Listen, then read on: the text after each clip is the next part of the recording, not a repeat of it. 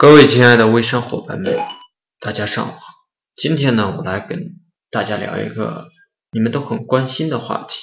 我经常会碰到一些人说，我们这么好的产品，为什么客户就是不来买？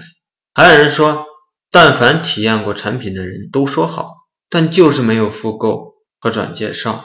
有些品牌商会很诧异，他们看不起的产品或品牌做的是风生水起。而自己的好项目却无人问津，这一点啊，他们实在是想不通。如果你也有这方面的疑和痛点，你可以加我的微信：三七零八四零一三四，我们一对一私聊，我会对你的项目进行指导，还会赠送你内部干货资料，让你回去自己做参考。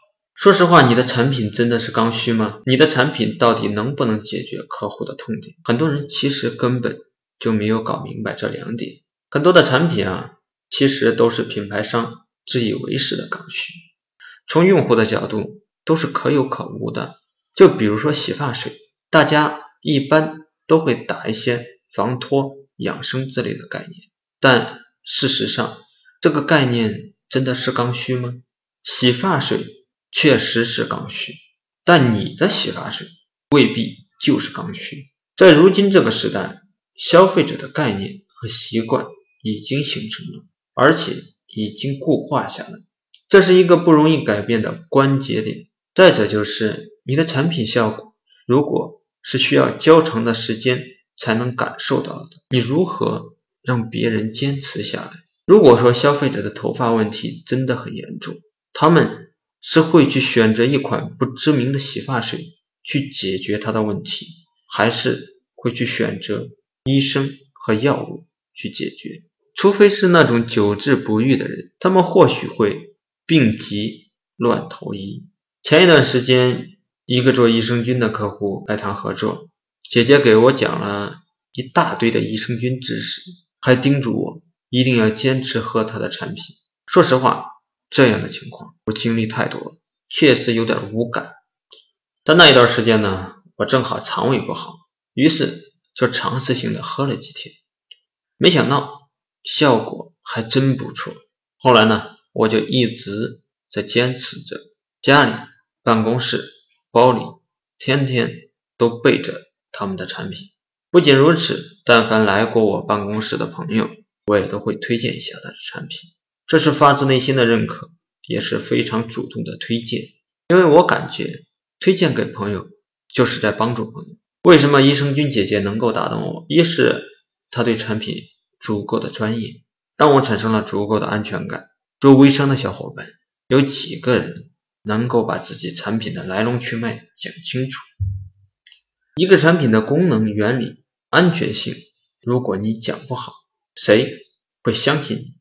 特别是入口的产品，讲明白和吹嘘效果是两码事。有一些品牌商啊，一见面就喋喋不休的吹嘘自己，这样只会让人更反感。其次啊，就是在第一次产品快要喝完的时候，姐姐直接私聊我，问我的感觉如何，她准备再给我快递一些过来，并嘱咐我一定要坚持喝。这个动作。实在是太打动人了，对自己的产品足够自信，对待朋友又显得足够的真诚。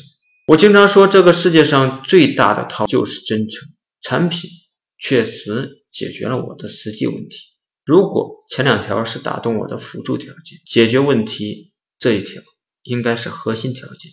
无论做什么产品，到底能不能帮客户解决问题，这一点很重要。如果你真的是销售者，那么就一定要找到那种可以打动你的产品去做销售，否则你的热情是很难长久坚持下去的，而且你推动客户购买产品的动力也会显得不足。反过来说，如果你对某个产品产生了足够的信任，甚至对产品拥有了狂热的情绪，你再去销售这个产品的时候，你又会是怎样的情绪和状态？